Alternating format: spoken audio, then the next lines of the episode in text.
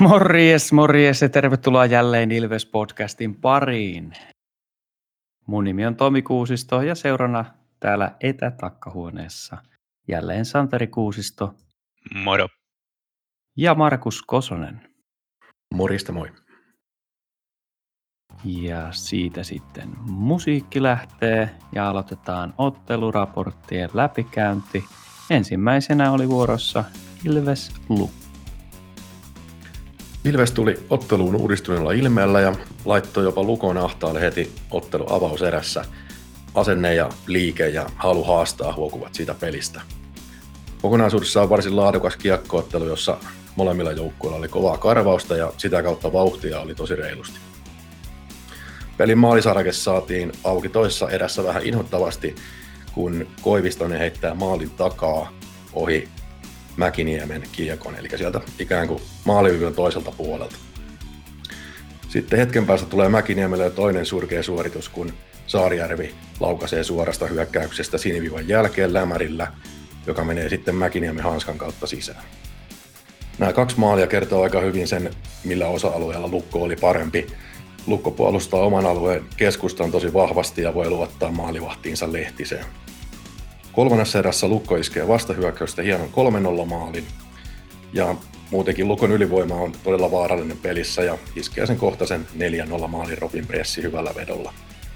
Ilves sai vielä Matselin karvauksen jälkeen 4-1 lohdotusmaalin. Se oli Matselin oikeastaan yksilösuoritus. Mutta kyllä tässä Lukko näytti olevansa selkeästi kovempi joukkue kaikilla osa-alueilla. Ilveksen luistelu ja karvaus oli hyvää, mutta se ei Lukon tasosta hyvin puolustuvaa joukkuetta vastaan riitä. Pitää myös pystyä tekemään niitä maaleja. Lukko voittaa 1-4. Seuraavana päivänä päästiin yrittää revanssia vieraskentällä. Todella vauhdikasta kiekkoa alusta lähtien. Tässä pelissä oli maalissa Kolppanen ja Maalahti oli pois kokoonpanosta, kun oli kymppitili täynnä. Tosiaan alusta lähtien vauhdikasta hyvällä jalalla mentiin, mutta sitten Järventien hirveällä harhasyötöllä läpiajosta, se taisi olla kolmas läpi oli Lukolla siinä ekassa erässä yhteen nollaan. Ilves sai pari, pari ylivoimaa, mutta tällä hetkellä Lukon alivoima on ihan järkyttävän kovalla tasolla, niin kuin pari kautta sitten oli Kärpillä. Eli ei voi hirveästi nojata siihen, että YVllä tehtäisiin yhtään mitään. Toisessa erässä Elorinne teki itselleen synttärilahjaksi yhteen yhteen hienolla laukauksella – ja Ilves kyllä pisti isoa vaihdetta käyntiin ja saatiin hyviä pyörityksiä, paljon paikkoja oli Meskasella ja Järventiellä ja näin päin pois. Lukon paikat oli tokassa erässä vähissä. Ja siltä se tuntui, että Ilves vetelee koko ajan ohitteen, mutta tilastojen mukaan tämä ei pidä paikkaansa. Että erikoinen erä siinä mielessä. 3-1 hyökkäys saatiin myös. Matselli ei syöttänyt, vaan veti yli ja siinä on yksi mun lempi inhokkeja jääkiekossa, että jos päästään kolmella yhtä vastaan, niin se eka syöttö pitää lähteä tosi nopeasti, että voidaan syöttää toiseen tai jopa kolmanteen kertaan. Mutta ei. Aloitukset oli myös ongelma, koska Lukko voi huoletta pistää piirrytysten jälkeen aina pitkää päätyyn, kun tiedetään, että voitetaan niitä aloituksia. Kolmannessa erässä Mieho otti hyökkäyspäässä jäähyn, Lukko teki kahteen yhteen ylivoimalla. Siinä oli kolppanen poikittais liikkeessä, että tämä on näitä maaleja, että ei voi maalivahtia syyttää, mutta olisiko ollut kiva, jos olisi joku huippumolari siinä ottanut sen kopin. Tosiaan Lukkoa vastaan ne pelit täytyy voittaa 5-5 pelissä, että koska niiden erikoistilan pelaaminen on niin vahvaa, että niitä ei pysty niin siinä kukistamaan, että pitäisi pystyä pitämään ne nollilla vaan ne tilanteet. Tämä peli ratkesi erikoistilanteisiin ja huonoon viimeistelyyn, että kyllä paikat oli Ilveksellä voittaa tämä peli. Lopussa siis Lukko teki vielä käytännössä ylivoimalla toisenkin maalin kolmeen yhteen ja tyhjiin neljään yhteen. Pelaa hyvin kurinalaisesti ja hyvin joukkueena. Ilveksellä hyvä asenne ja kova vauhti, mutta jos teet muutamankin virheen, niin etkä itse tee paikoista maaleja. Mutta kaiken kaikkiaan Kolppanen ei kyllä hävinnyt tätä peliä, että pelasi kyllä pitkästä aikaa parhaan pelinsä Ilveksessä. Lukolle tosiaan voitto 4-1. Viikon kolmas ottelu oli Kalpaa vastaan kotona. Sitä mä luonnehtisin paluuna vanhaan rutiinisuoritukseen, eli semmoista Ilvestä, mitä, mitä nähtiin tuossa alkukaudesta, kun vielä voitettiin jatkuvasti otteluita. Eli vauhti oli korkealla ja samoin työmoraali, eli hommia painettiin koko ajan. Ja koska Kalpa oli pelannut edellisenä iltana ja Ilves ei, tässä oli meikäläisillä lepoetu ja sitä pystyttiin kyllä hyödyntämään aivan selvästi. Kalpa hyyty loppua kohti varsinkin, että ei, ei pystynyt ihan samalla tavalla pitää vauhtia kuin Ilves, vaikka selvästi yritti. Erikoistilanteet jälleen isossa roolissa. Meskanen teki todella komeen YV-maalin, pääsi laittaa ja näin Ilves voitti erikoistilanteet tässä ottelussa ja sitä myöten voitti tämän koko tasaisen ottelun maalein 3-2. Sitten oli Tepsiä vastaan kotiottelu ja taas oli Ilveksellä hyvä jalka alussa. Meskanen pisti hienosti ylivoimalla Ikosen karat sisään yhteen nollaan. Ishakovin komeesta syötöstä Tepsi pääsi YV-jälkitilanteessa tekeen yhteen yhteen. On se Ishakovi aika hyvä kiekolla, tulee vähän toi Matselli mieleen. Se ei vaan tykkää ehkä vedellä niin paljon. Sitten toisen alivoiman jälkeen omalla alueella menetettiin kiekko, oltiin jo lähdössä kovaa vauhtia ylös niin kuin tapana on, ja Vainion pää pääsi kostaan vanhalle seuralleen Kesnerin verosta kahteen yhteen. Ja Joniikosella taas oli lähes samanlainen paikka kuin tässä Kesnerin tämä vetopaikka, mutta veti ohi. Nalli sai läpiajon, mutta ei siitä maalia. Tokassa erässä Ikosen Joni sai taas hyvän paikan ja veti logoon. Päkkilä suti kiekosta ohi tyhjän maalin edessä ja Matseli veti tolppaan. Ja... Mutta sitten Mieho teki Masellin syötöstä kahteen kahteen suorahyökkäyksestä. Kolmannessa erässä toi Peltomäki otti taas jäähyn. Et se, se, otti aika monta, ottiko kaksi vai kolme jäähyä tässä pelissä, että ei ihan kunnostautunut siinä parhaalla osa-alueella semmoinen jäi tuosta ylivoimasta mieleen, että kun Anssi Salmela on nyt ollut kokoonpanossa, että siinä ehkä ei ole ihan sovittu kuvioita vielä kuntoon, koska se vetelee sinne maalille helposti ilman maskia. Ei ole jätkät ehtinyt sinne eteen. Lopussa alkoi näyttää siltä, että Ilves alkaa väsyyn ja, ja lop, ihan sitten lopussa niin ykkösketju oli jäällä, kun Ibrahimovi pääsi tekemään käytännössä tyhjiin maalin edestä kolmeen kahteen. Ja vaikka lopussa saatiin hyvät myllyt, se ei auttanut tällä kertaa ja pisteet matkasivat sitten Turkuun lukemin 2-3. Ja nimenomaisessa Turussa pelattiin sitten seuraavaksi Tepsiä vastaan. Kohtuullisen tasainen kohtaaminen, mutta jotain oleellista siitä, siitä taas puuttui ja tällä kertaa se oli ehkä siinä puolustuspelissä. Ensimmäisessä erässä Tepsin johtomaali tuli, tuli kokonaisuudessa aika helposti. Lajunen laukoo ottaa haltuun ja B-pisteen kaarelta ilman pahempaa maskia. Mäkinen ei saa kiinni ja 1-0. Sitten nopea kuitti ja neloskettu hyvä näyte. Päkkilä karvaa kiekon ja Nalli syöksyy luukulle ja siitä kiekko sisään. Joukkue teki tässä maalia tasatahtiin. Ilves menee ylivoimalla vähän onnekkaastikin johtoon. Mieho lapioi kiekon sisään vastustajan mailasta pomppaneesta laukauksesta. Sitten oli tilanne, missä Maalahden kakkonen oli juuri kärsitty ja Ilveksen puolustus oli täydessä kaauksessa ja lopulta sitten Rafkin pääsi tasottamaan pelin. Kokonaisuudessaan ehkä jäähyt ratkaisi tässä ottelun Tepsille. Tepsin kolmas tuli ylivoimalla. Joona Ikonen jätti Jasun täysin yksin ylivoiman keskelle ja siitä kiekko sisään. Ilves kuitenkin tasotti vielä Emeli Suomen hienosta lätystä Meskanen läpi ja sai puitettua sen lopulta tasotuksen sisään. Kaksi alivoimamaalia ja yksi maali sitten juuri kun jää oli kärsitty. Eli tota, tässä Ilves joutui vielä sitten jatkoajalle alivoimaisena ihmeellisen tilanteen seurauksena, kun Lepaus peruuttaa, kaatuu Ivarsson jalkaan, tai toisin sanoen hän kampittaa Lepaukseen, jolloin maila sitten nousee Ivarsson ja Aquarion. Tästä olisi pitänyt antaa kampitusjäähy myös Tepsin miehelle, mutta kun ei annettu, niin jatkoajalla sitten Tepsi tekee voittomaali vain 20 sekunnin pelin jälkeen. Tässä laukaukset Tepsille 50-34, joten oltiin vähän askeleen perässä Tepsiä ja tosiaan jatkoa voitto turkulaisille 4-3. Sitten tämän rupeamme viimeinen ottelu Ilves Kärpät. Ja sehän alkoi aivan karmeella tavalla. Kärpät oli pelin päällä, hallitsee, vyöryttää, Ilves ei pääse omista mihinkään, ja Mäkiniemi imasee saman tien yhden helpon maali Edelleenkään ei päästä ekassa erässä mihinkään, ja Kärpät tekee toisen maalin taidolla, ja Tuurilla pomputtelee Mustonen sisään. Semmoisen maalin, mikä on ihan täysin mahdoton puolustaa, ja, ja isolti osin juurikin huonoa säkää, että Kärpät pääsi tuommoisen tekemään.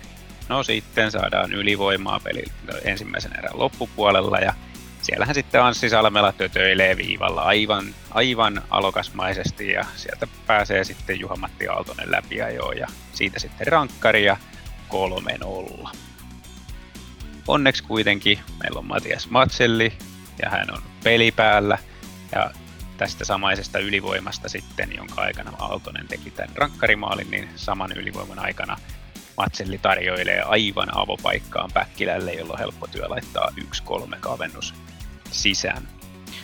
En tiedä, oliko se tämä kavennusmaali sitten vai, vai mikä sen aiheutti, että erätauon aikana tapahtui todella iso muutos Ilveksen niin kuin, pelaamisessa ja esiintymisessä kentällä. Eli toiseen erään tuli aivan täysin uudistunut Ilves.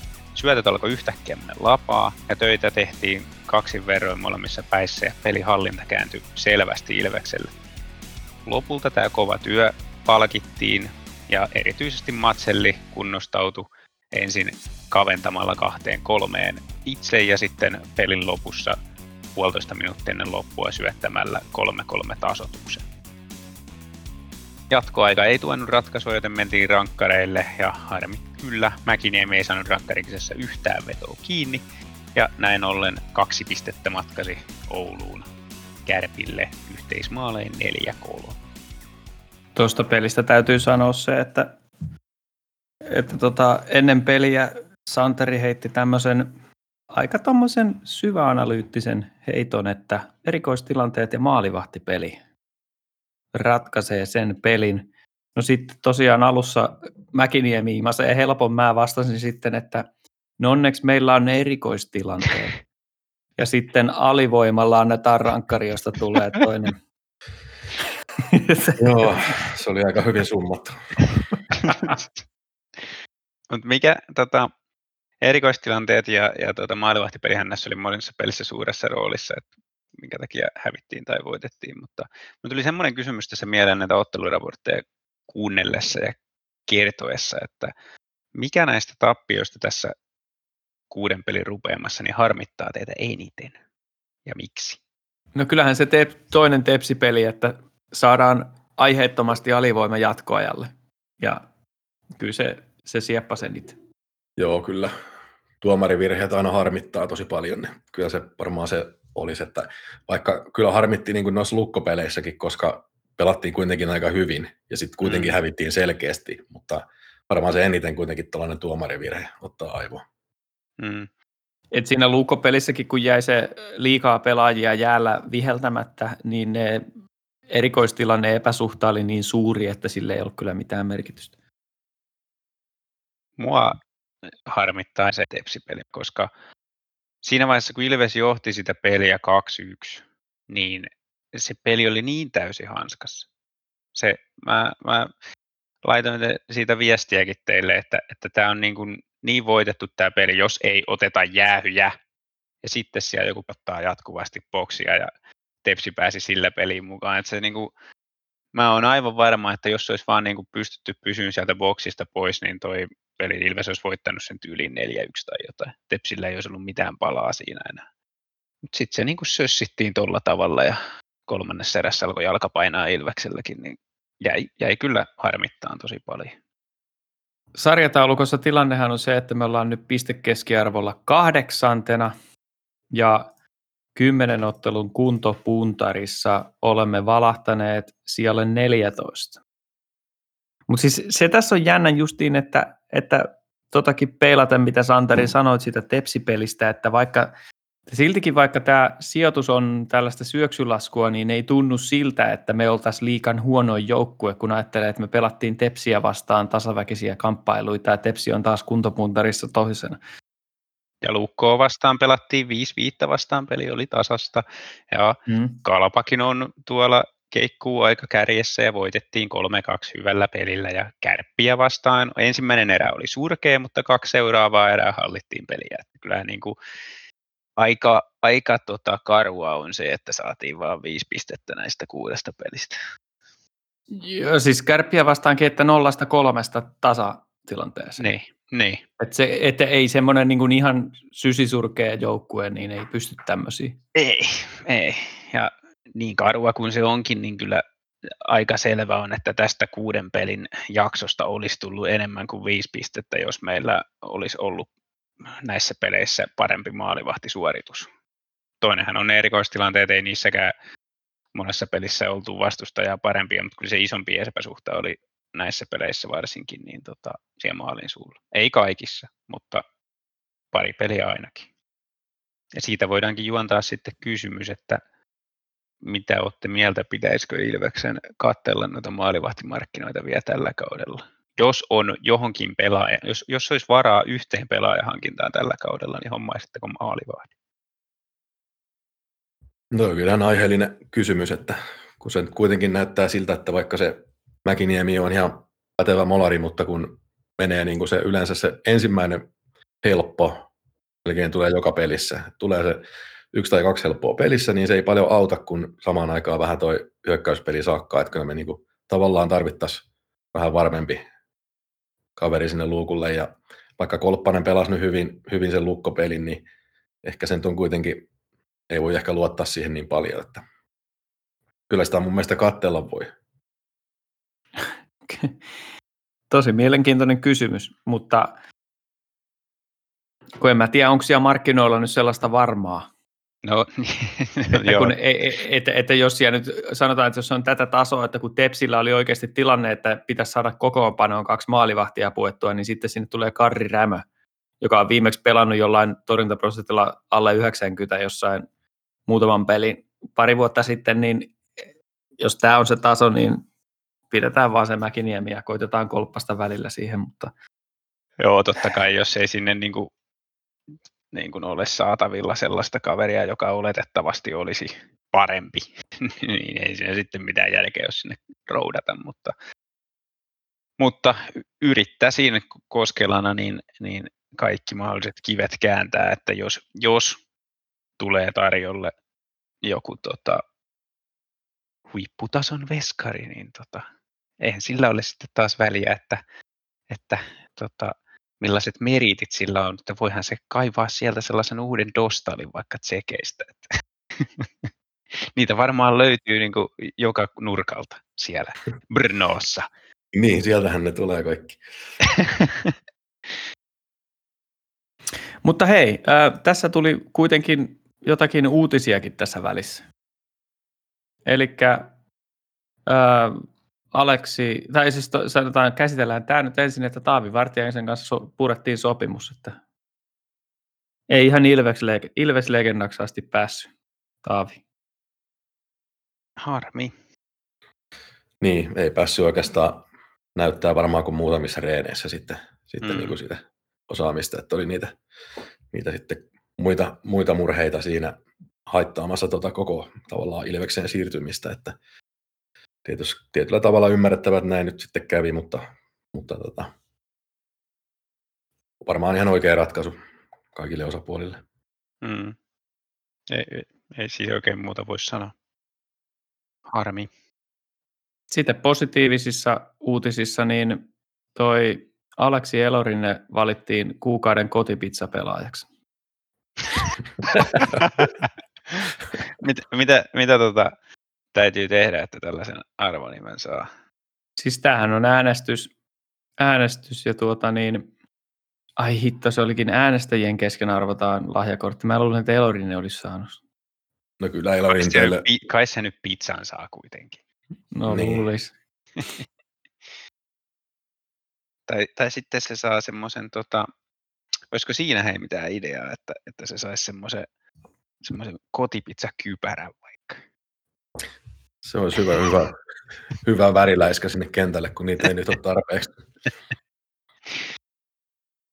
Väriläiskistä puheen ollen muuten semmoinen, tota, Onko kärpät ainoa joukkue, joka ei ole vielä saanut sitä muistioa, että ne mainokset pelipaidassa niin voi olla yksivärisiä? Niin, niille ei ole vissiin vielä kukaan kertonut. On meinaa rumimmat pelipaidat tällä hetkellä liigassa. Tom, siis On ollut. ihan, ihan järkyttävää. On jo monta kautta ollut. Mu- muilla paikkakunnilla on pikkuhiljaa tajuttu, että näitä voi niinku, sitä omaa brändiä voi rakentaa myös niinku sen, sen peliasun kautta, että et tota, se ei ole pelkästään niinku sitä, sitä varten, että siihen laitetaan eri värisiä mainostekstejä ja luotia ja kaikkea mahdollista. Että. Jos katsoo siitä, että mikä on joukkueen värit, niin nehän on valkoinen, musta, sininen, punainen, vihreä.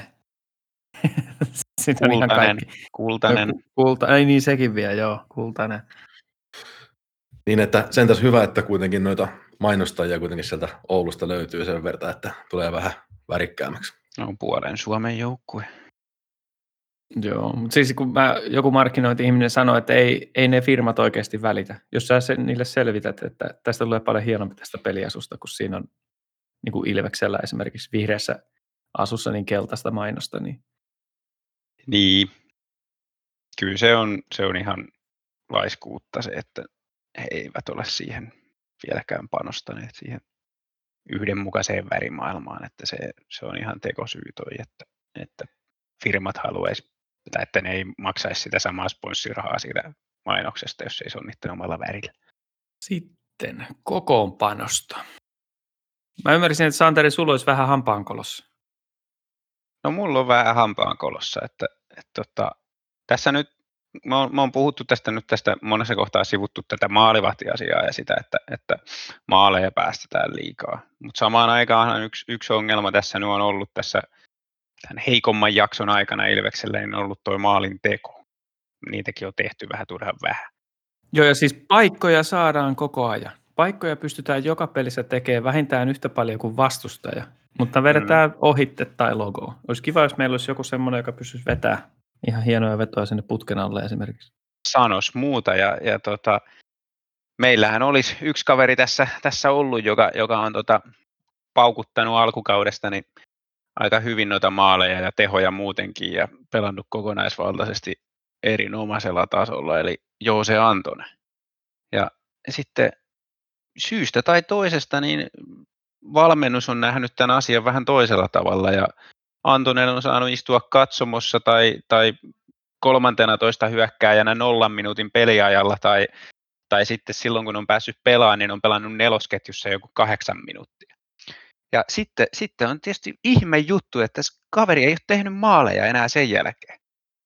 Mä en tiedä, niin kuin, mikä idea tässä on, mutta, mutta niin kuin siinä on mun mielestä ihan selvästi yksi maalintekijä nyt hassattu. Joo, se on ihan, ihan totta kyllä. Siinä on varmaan yksi, yksi asia, mikä tuohon vaikuttaa aika paljon, niin on se, että kun tavallaan Antonenkin tarvii niitä ketjukavereita siihen, että pystyy itseensä toteuttamaan, niin, niin silloin näinä hyvinä jaksoina pelasi Koppasen ja Miehon kanssa. Nyt tota, Koppanen on lähtenyt muille maille ja Miehoa tarvitaan ylemmissä ketjuissa. Niin on ehkä vähän niin kuin jäänyt sitten yksin ja, ja, ja tota, vaikka peliaika nyt on keskimäärin ollut kohtuullisen tasasta tässä niin kuin jopa tämän vuoden puolellakin, mutta se mikä sieltä on niin kuin jäänyt, niin siis laukaukset, että toi on niin kuin kaveri ollut semmoinen lokamarraskuussa yli 45 laukausta ja sen jälkeen kun vuosi vaihtui, niin nyt on sitten tammi-helmikuussa yhdeksän. Että varmaan se nelosketjuun juuttuminen vaikuttaa laukausten määrään, mutta mun mielestä toi on ehkä semmoinen, että sille ei ole nyt löydetty sit oikeita ketjukaveria. Toi on varmaan ihan, ihan jäljillä oot siinä, mutta kyllä musta vaikuttaa, että ainakaan peleissä ei ihan hirveästi ei ole kyllä kokeiltukaan sitä, että, että siinä vaiheessa kun Antonen laitettiin tuossa tota, tammikuussa 20 päivää oli Ilves-peli kanssa, niin Tamminen, kun toi Antonen laitettiin katsomoon siihen, peliin, eli ei mahtunut kokoonpanoon, vaikka oli edelliseen kolmeen peliin pistänyt neljä syöttäriä, niin silloin ihmettelin suuresti, koska mun mielestä Antonen oli sillä hetkellä Ilveksen paras oikea laita hyökkääjä, että sieltä olisi pitänyt penkittää kuka tahansa ennen häntä. Varsinkin Järventiä, joka nyt sitten laitettiin lopulta tässä tota, te- Tepsi-pelin kesken laitettiin vilttiin ja ei pelannut kärpät pelissä, niin Järventiä on ollut hänellä on ollut vaisumpi jakso, niin olisi voinut jo aikaisemmin penkittää. Tai sitten Joona Ikonen olisi voinut välillä, välillä ottaa huiliakin, tietysti häntä varmaan halutaan ajaa sisään, mutta joka tapauksessa ei, siis se, että Antonen pelasi tosi hyvin. Sitten, sitten tuli tämä katsomokomennus, niin sen jälkeen mun mielestä se taso sitten laski, että Antosilla meni ehkä siinä sitten itseluottamus, kun oli pelannut hyvin ja sitten sut laitettiin katsomoon ja sitten kun Antonen tuli sieltä seuraavan peliin, niin sitten ne laukaukset väheni ja sitten ei ole enää saanut pisteen pistettä sen jälkeen. Niin nythän taisi viime pelissä kärppiä vastaan saada piikkasen enemmän peliaikaa pitkään aikaa. Joo, ja nyt pääsi pelaamaan vähän ylivoimaakin, sitähän ei ole Antoselle paljon tarjoiltu, mikä on myös mun mielestä aika ihmeellistä. No, meillä on paljon hyviä YV-pelaajia, mutta kun Antonen on tällä kaudella varsinkin mun mielestä ollut nimenomaan semmoinen monipuolinen YV-pelaaja, että pystyy laukoon, pystyy antaa hyviä syöttöjäkin, niin mun mielestä olisi pitänyt peruuttaa enemmänkin ylivoimalla. Toivotaan nyt, että saa, saa tota, uudestaan itseluottamusta ja saa sitä YV-aikaa ja se nähtisi sieltä uudestaan, mutta kyllä mä tästä tota, antaisin vähän kritiikkiä valmennukselle, että miten näin on päässyt käymään. Joo, mä oon samaa mieltä, että siis, no siis tämä vaan niin jotenkin kieli vaan sitä, että jotain muuta siellä pakko olla taustalla kuin, että onko vammaa tai jotain. Että, että jos katsoo vaikka näitä ylivoimatilastoja, että ruotsalainen teki yhdeksän maalia, Meskanen tehnyt kuusi, sitten Antonen tehnyt kolme hmm. ja Mieho, Mieho tehnyt kolme. Niin, ja, ja sitten se, että, että, että tuntuu, että ylivoimallakin on saatu paikkoja, mutta se sakkaa vaan se maalinteko, niin niin, ja sitten vielä suhteutat tuon niinku peliaikaan tuon tota YV-maalien määrä, niin tota, Meskanen on pelannut 135 minuuttia ylivoimaa ja Antonen on pelannut 59 minuuttia. Niin samaan tahtiin ne on maaleja paukuttanut siis ylivoimalla käytännössä. Mm. Tullaan taas siihen silloin muutama vuosi sitten, kun muista kumpi erikoistilanne, niin sakkas ja mä sanoin, että pakko sinne jotain nyt vaihtaa. Jos mm. oikeasti ei saada ylivoimalla kymmeneen peliin maalia, niin ei se voi sama sapuluna toimia, että täytyisi olla vähän luovempi. Mutta toi, toi justiin tuo Järventie versus Antonen mielenkiintoinen keskustelu mun mielestä siinä mielessä, kun Järventien pitäisi olla kanssa vähän semmoinen maalintekijä, varsinkin sen Matsellin kanssa roolissa. Kyllä. Ja tuntuu olevan semmoinen kuuppa jäässä vähän, että, että paikkoja saa ja vedot ei vaan osu. Niin, tämä Järventien storihan on sillä niin kuin harmillinen, että, että tota, se taisi aika lailla hänen lentonsa katketa tällä kaudella niihin nuorten kisoihin, että kun siellä nuorten kisoissa tuli hänelle henkilökohtainen epäonnistuminen, ei, ei saanut siellä oikein mitään aikaiseksi ja valahti kokoonpanon ulkopuolelle, niin se itseluottamus vähän niin kuin meni siellä ja sitten sen jälkeen Ilveksessä pelannut sen kymmenisen peliä ja 0 plus 2. Joo, ja vähän näkyy turhautuminen jäällä, jäällä kun mm. ei, ei vaan niin mene sisään, vaikka ihan välillä hyvää yritystä onkin. Mutta, mutta Kyllä, on... paikoillehan Järventie on päässyt tosi hyvin niin kuin tällä heikollakin jaksolla, että se on vain sitten, kun se itseluottamus on heikossa jamassa, niin sitten siinä käy noin, että, että tota, ne vedot menee siihen molarin patjaan tai, tai jotain muuta vastaavaa ohitte tolppaa. Jos mä, jos mä lähtisin heittämään tähän vähän niin kuin vastarannan kiskimeininkiä, että yleensä tämä plus-miinustilasto on semmoinen, mitä sanotaan, että ei sillä ole mitään merkitystä, mutta huomasinpa tuossa Tepsipelien aikaan, kun kattelin tilastoja ja juttelin yhden Tepsifanin kanssa esimerkiksi Matsellista, niin niin Matsellihan on edelleen miinuksella. Järventien plus-miinustilasto on plus yhdeksän. Siinä on aika iso ero, kuitenkin kaveri pelannut pääosin samassa ketjussa. Että. Mulle tulee heti mieleen, että johtuuko se siitä, että Masellilla on tapana venyttää niitä omia vaihtojaan, se tulee puoli minuuttia jäljessä sieltä vai kentältä, että onko se ehtinyt olemaan sitten aina, kun vastustaa rokottaa vai mikä siinä on? Niin, mutta toi, että kun se on plus yhdeksän Järventiellä, niin se on kuitenkin näistä nuorista pelaajista, nuorista pelaajista niin selkeästi paras plus-miinus tilastoltaan, että olisiko siinä sitten se syy, miksi se saa peliaikaa Niin, siis kyllä se, siinä on varmaan ihan pointtinsa, että siis vaikkei se olisi nimenomaan se plus-miinus tilasto ja näin, mutta varmaan valmennus on katsonut, että, että Järventie tekee edelleen hyvin töitä, niin ei ole halunnut sitten sitä penkittää. Siis en mäkään olisi Järventietä halunnut penkittää. Ei tässä ole siitä kysymys. tässä on kysymys siitä, että, että meillä on... siis sitähän sä oot vauhkonut tässä suu vaahtoon vaan Järventiä ulos Ilveksestä. niin, kysymys on vaan siitä, että meillä on oikeita ja viisi hyvää. Ja silloin se kilpailutilanne, niin sen, sen pitäisi olla niin kuin sellainen, että väkisinkin sieltä joku, joku joutuu kokoonpanon ulkopuolelle tai sitten pelaamaan vähän niin kuin väärässä laidassa. Ja nyt se on ollut niin kuin mun mielestä jatkuvasti Antone, vaikka Järventiekin olisi voitu ihan hyvin laittaa sivuun välillä. Ja nyt tietysti viimeisessä pelissä jo laitettiinkin. Ja tuohon vielä vähän vasta-argumenttina tuohon plus-minus-tilastoon, että siis Järventie on ollut niin hyvä ja on niin hyvä siinä tilastossa, koska se oli lokakuussa oli vielä plus 10, mutta niin kuin siitä eteenpäin se on ollut, ollut sitten tota nollaa tai miinusta, miinus ykköstä tyyliin tällaista näin. Eli Eli ne tavallaan hyvät tilastot periytyy siltä ajalta, kun vielä meni lujaa. Niin, ja tuleeko se ero itse asiassa just siitä, että sinä aikana, kun Järventie oli kisoissa, niin Matseli otti niitä miinuksia siellä. niin, en se tiedä. voi olla sekin. En tiedä, ei mennä niin syvä analyysiin nyt. Mutta hei, toi oli hyvä heitto toi. Meillä on viisi hyvää oikeaa laita hyökkää ja pistetään ne järjestyksiin. No niin. Eli Antonen, Ikonen, Järventie, Veskanen, Nalli. Eikö niin? Hmm. Kyllä. Eli Joona Ikonen tietysti, koska Jonia pidetään keskushyökkäjän. No, kuka näistä on teidän mielestä Ilveksen paras oikea laita? Niin, tämä on vähän, että mitä tässä nyt painottaa, koska... Me painotetaan arvosanaa ja sijoitusta tästä meidän listalla. Kyllä, kyllä. Mutta annetaanko, annetaanko arvosana nyt koko tämän kauden perusteella vai, Joo. vai tota, monen kauden perusteella vai viime viikon perusteella? Ei, no mä, mä sanon, jos nyt halutaan joku kriteeri, niin mä sanon, että kriteerit on se, että kun sä seuraavaan peliin laittaisit ketjut välittämättä ketjukavereista, niin ketkä sä, kenet laittaisit ykköseen, kakkoseen, kolmoseen, neloseen, sillä paremmuusjärjestyksessä.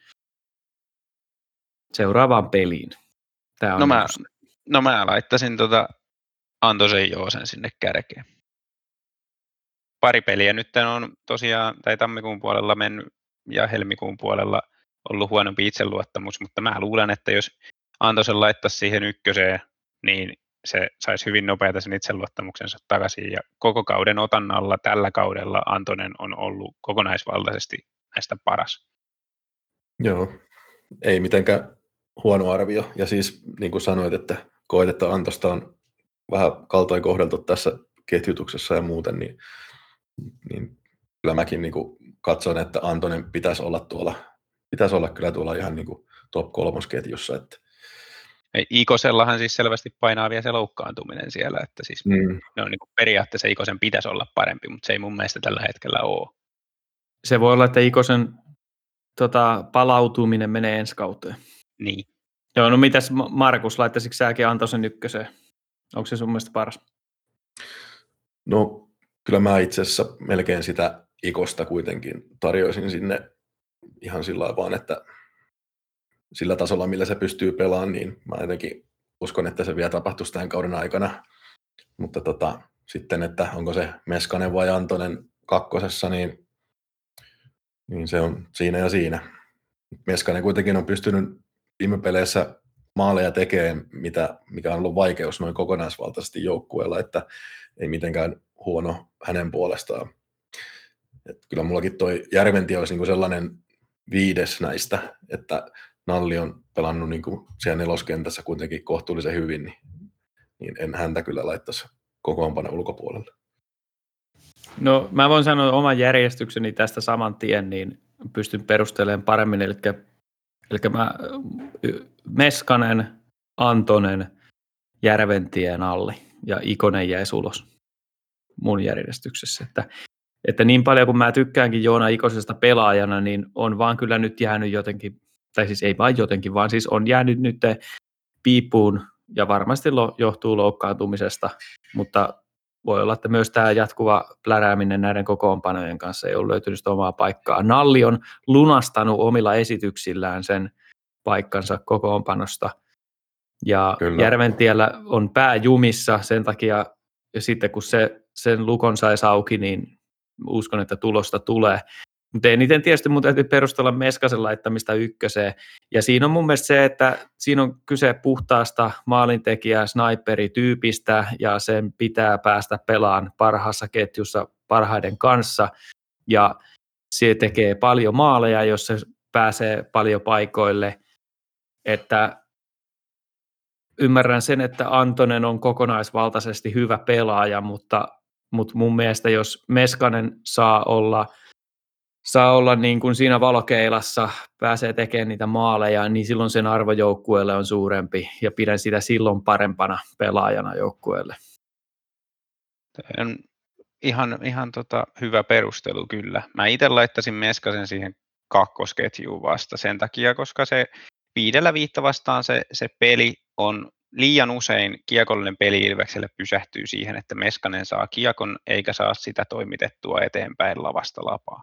Ja kun Ilveksen pelitapa on mitä se on, eli nopeita kääntöjä, niin se syöttötaito korostuu ja Meskasen syöttötaito on heikko, niin mä näkisin, laittaisin sen sinne kakkosketjuun, että meillä olisi semmoinen ykkösnyrkki, joka pystyy toteuttamaan meidän pelitapaa optimaalisella tavalla, ja sen takia mä laittaisin sinne Antosen sinne ykkösketjuun. Meskasen kakkosketjuun oikeastaan noilla perusteluilla, millä sä laitoit sen ykköseen, eli siksi, että se on sniperi ja sen pitää saada paljon peliaikaa, niin että siitä saadaan mitään irti, niin Meskanen kakkoseen. Sitten mä laittaisin Ikosen tai Nallin kolmoseen riippuen siitä, että, että ketkä siellä on ketjukavereina, koska Nallista saadaan kaikkein eniten irti silloin, kun se pelaa tota, näiden muiden nuorten ja nälkästen kanssa ja pääsee viilettämään semmoisessa ketjussa, niin, niin ihan siitä riippuen Nalli kolmoseen tai Ikonen kolmoseen ja sitten toinen näistä neloseen ja Järventie tällä hetkellä kokoonpanon ulkopuolella. Mutta sanon vielä sen tähän, että, että näitä pitää kierrättää sillä tavalla, että Järventie nyt muutama peli vaan reenaa, vedä treeneissä hyvin. Samaa mieltä loppujen lopuksi. Ja sitten, sitten, sitten katsotaan, viikon päästä, että kuka nyt on oikeista laidoista pelannut heikoiten. Ja hänet laitetaan sitten reenaamaan ja Järventie tulee siihen paikalle. Mm. Kyllähän tässä tuntuu niin kuin tämän kokoonpanon kierrättämisen suhteen, että, että valmennus toivoo, että tämä Suomi-Meskanen akseli kantaisi meitä jonkun verran. Että, mm. että kuitenkaan ne ei ole siellä viltissä. Ne ei niin. ole poppareilla.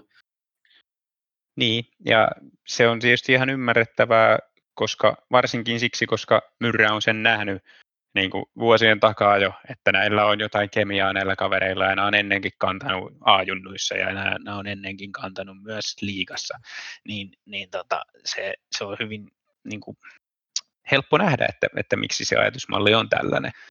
Enkä mä tiedä, siis voihan se olla, että jos Meskasen tuosta ja Suomen erottaa, niin se vaan heikkenee taas, mutta mutta Suomi on meidän tähtipelaaja ja meidän täytyisi koota sellainen ykkösketju, missä Suomi pääsee niin kuin toteuttamaan itseään, että sen takia mä, mä melkein rikkosin sen Suomen Meskanen akselin taas. Ja pitää tietysti miettiä tuossa, että ketä laitetaan poppareille, niin se tarkoittaa myös, että ei ole erikoistilanne pelaamisen käytettävissä. Että... Mm. Ja oikeastaan tähän liittyen voisi sanoa taas sen, että kyllähän tota, nimenomaan Ikosen Joonan tästä, tästä viisikosta voisi aivan hyvin, no oikeastaan Nallin myös, niin kumman tahansa näistä voi tarvittaessa mun mielestä siirtää vasemmalle laidalle, vaikka he on normaalisti oikeita laita hyökkäjiä, niin alaketjuun vasempaan laitaan menisi oikein hyvin ja pystyy pelaamaan sitten sitä alivoimaa, on siinä alivoiman käytettävissä. Mm. Se vasen laita ei ole Ilveksellä ihan yhtä vahva kuin tuo oikea kokonaisuutena. että siellä on Suomi ja Matselli mutta sitten sen jälkeen se taso ei ole niin kova.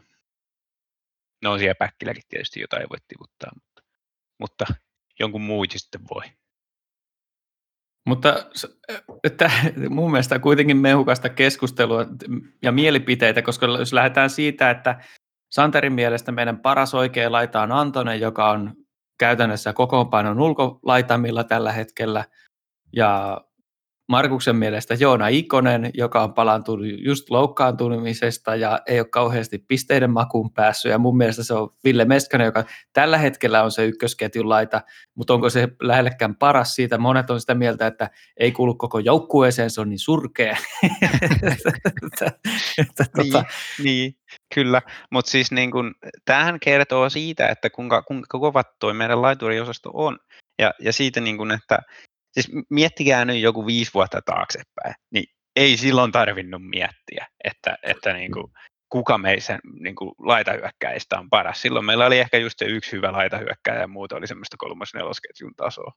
Että onhan tämä nyt kai Joskus törmännyt noihin vanhoihin, vanhojen Ilvesjoukkueiden kokoonpanoihin ja lueskelun niitä, niin kyllä siellä yleensä kolmos, nelos ketjut on sellaisia, että ei voisi niinku kuvitella vertaavan niinku tähän nyky, nykyjoukkueeseen. Kyllä. Tokihan niin kuin sitten tämä ei ihan koko rosterin läpi kanna tämä laita hyökkääjien taso, että, että niin kuin sentteriosasto on aika paljon kevyempi nyt, nyt tota, kuin mitä oikea laita, mutta, mutta kuitenkin niin leveyttä pitäisi löytyä tästä kokoonpanosta paljon enemmän kuin miltä se nyt on näyttänyt noissa peleissä. Mistä oikeastaan päästäänkin sitten seuraavaan kysymykseen, eli siihen, että onko teidän mielestä, niin kuin, pitäisikö pelitapaa muuttaa, kun nyt on otettu näin paljon tukkaa? Ei missään tapauksessa. Mielestäni ihan, ihan hullun, hullun puheita sellaista, että kesken kauden tässä nyt ruvettaisiin hirveä otteluruuhka tulossa, niin pelitapaa muuttaa. Ei, ei. Tällä mennään syventä, syteen tai save. Joo, mä oon kyllä vähän samoilla linjoilla, että, että, tota, että jos pelitapaa ruvetaan muuttaa, niin sen täytyy olla sitten joku aika pieni detaili siinä, että ei sitä tavallaan harjoiteltua systeemiä oikein tässä ruuhkassa voi oikein vääntää enää toiseksi. Joo, mä oon ihan, ihan tasan samaa mieltä. Tässä otteluruuhkassa ei ole mitään järkeä tehdä sitä, mutta sitten myös se, että kyllä mä oon sitä mieltä, että Ilveksen joukkue on koottu tälle pelitavalle, mitä nyt pelataan, eli nopeille käännöille. Ei se tarkoita sitä, etteikö noi osaisi jotain muutakin pelata, eikä se tarkoita sitä, etteikö siellä olisi jotain pelaajia, jotka ehkä pärjäisi paremmin, jos pelattaisiin vähän jollain toisella tavalla, mutta kokonaisuutena tämä joukkue on rakennettu tätä pelitapaa varten ja tätä pelitapaa on reenattu.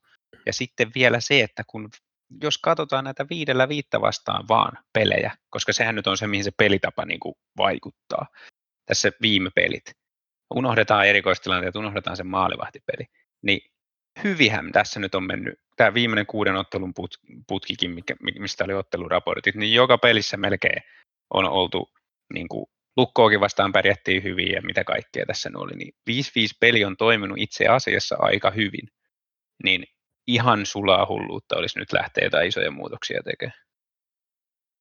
Hmm. Kyllä täytyy nähdä metsäpuilta. Kyllä. Mutta siihen oikeastaan voisin vielä sanoa sen, että, että mun mielestä jopa liikaa on valmennus yrittänyt tehdä muutoksia sinne.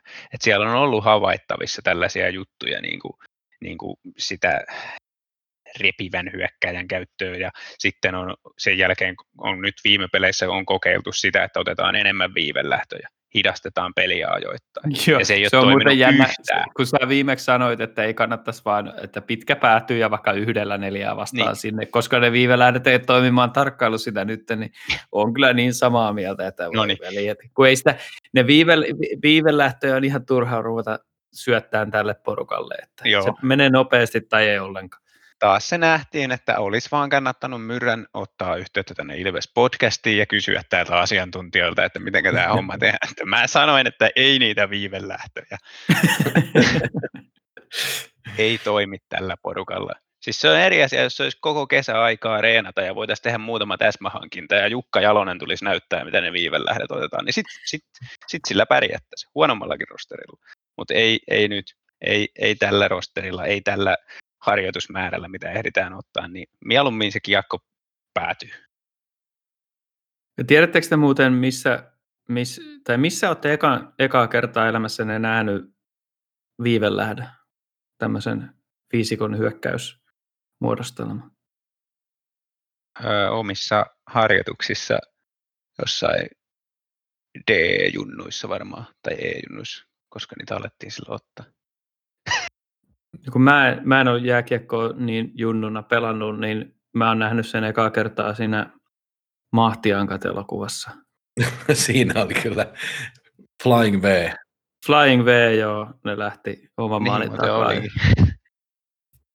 Ja tota, niin se kantaa tänne Suomikiekkoon kanssa ja jos niitä halu, niistä tykkää paljon, niin kannattaa katsoa jokereiden pelejä tai sitten, Lu- tai itse asiassa, no tällä kaudella en ole jokereita katsonut, mutta Lukon pelissähän niitä tulee todella näyttävästi kaarretaan sieltä P-pisteiden kautta. Ja, Juu, mutta Lukkohan on myös keksinyt tavallaan jotain uutta.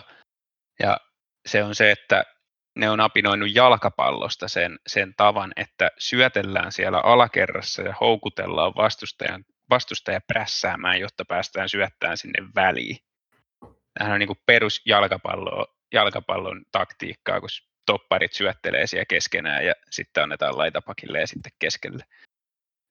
Mm. Lukko tekee tätä ihan samaa nyt jääkiekossa, että ne syöttelee pakkipakkia siinä oman, oman tota P-pisteen yläkaarella tai siniviivalla.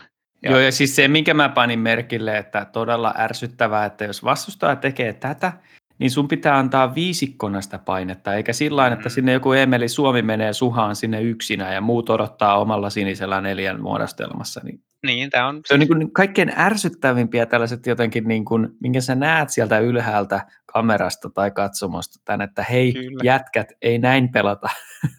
niin, ja tämä on just sieltä niin kuin jalkapallossahan se on sama juttu, että sitähän niin kuin jos, sinne, jos ei se ole täysin yhtäaikainen se paine, prässi, niin ei siitä tule mitään. Että parilla syötöllä se on pelattu pois ja se on just se, mitä Lukko haluaa ja yrittää sillä, sillä omalla tekemisellä. Sitten se toinen vaihtoehto on se, että bussi parkkiin siihen tota, punaviivan ja oman sinisen väliin, niin katsellaan sitten.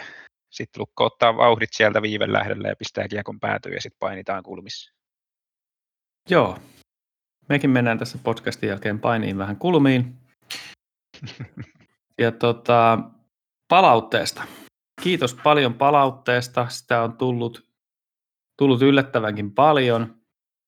Kiitos nimimerkkeille Sepeli, Sampa the Ipafani, Anttis, Ikuisesti Ilves, Pika 1, Mika Leero, tohtori Origo, Ilves, Perhe ja Vasen Pakki. Ja, ja tota, en tiedä, tämä taisi mennä, ei tainnut ihan 45 minuuttiin mennä vielä, mutta toivottavasti tohtori Origo ja Vasen Pakki on kunnossa siellä saunan lauteilla. Mutta tota, tästä nyt sitten jatketaan. Taas on paljon otteluita edessä.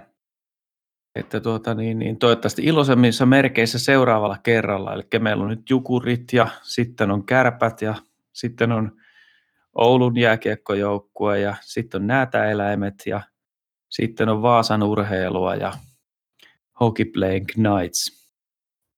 Mutta tota, mitä muuten veikkaatte tästä Kärpät-sarjasta, että, että kuinka nyt on yksi hävitty jatkoajalla? Mitenkä me pärjätään noin kolme seuraavaa?